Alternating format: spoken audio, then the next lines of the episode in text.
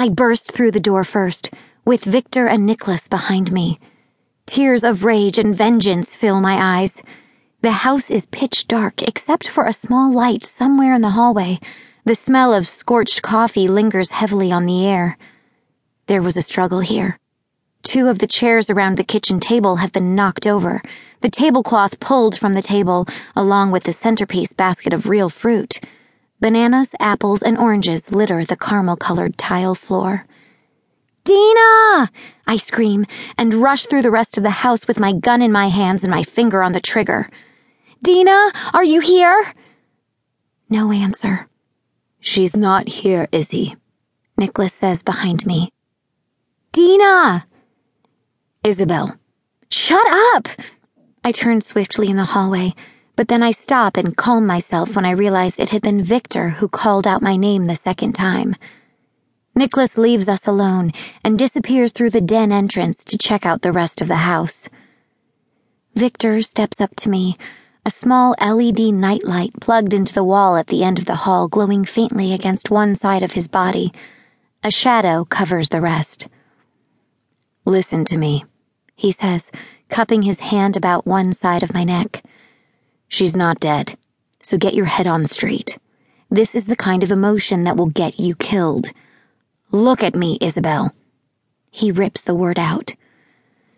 My eyes shoot up from the floor, and I do as he says tears rolling down my cheeks. I wipe underneath my nose with the side of my gun hand. How do you know she's not dead? I feel like I'm going to be sick. Because she's not here, Victor says. Whoever took her wants something from us and won't kill her. She's leverage.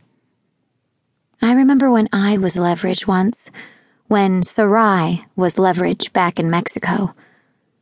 I wipe my tears again, but that rage and vengeance is ever growing inside of me, and these aren't tears of sadness. Not even close. Whoever did this, whoever found Dina, the only mother I've ever really known, and took her from the safe house in New Jersey, I'll kill them. I'll fucking kill them. A bright light spills out into the hallway coming from the den, following the clicking on of a lamp. There's another note, Niklas calls out. I push my way past Victor and hurry into the den, snatching a three by five white index card from Niklas's hand. It's written in pencil. I read it to myself first, and then out loud. Meet me at the vacant red brick building on 66th and Town Street in New Brunswick at 2 a.m. Oh, and tell Dorian Flynn to give his ex wife a call. Victor and Niklas exchange a look. I look back and forth between them, the card bending between my tightening fingers. I notice from the corner of my eye a body lying on the floor behind the sofa. A black boot on the end of a long leg sticks out into the floor. But I don't say anything because Niklas and Victor have already seen him. They know that it's the guard they sent here to watch over Dina, and there's nothing that needs to be said other than the obvious. Whoever kidnapped Dina killed him when they broke in and took her. So it's Dorian's ex wife, I say. She did this? I look to Victor. Who is she and where does she live? Victor takes his cell phone from his suit jacket pocket and runs his index finger over the glass screen. Victor!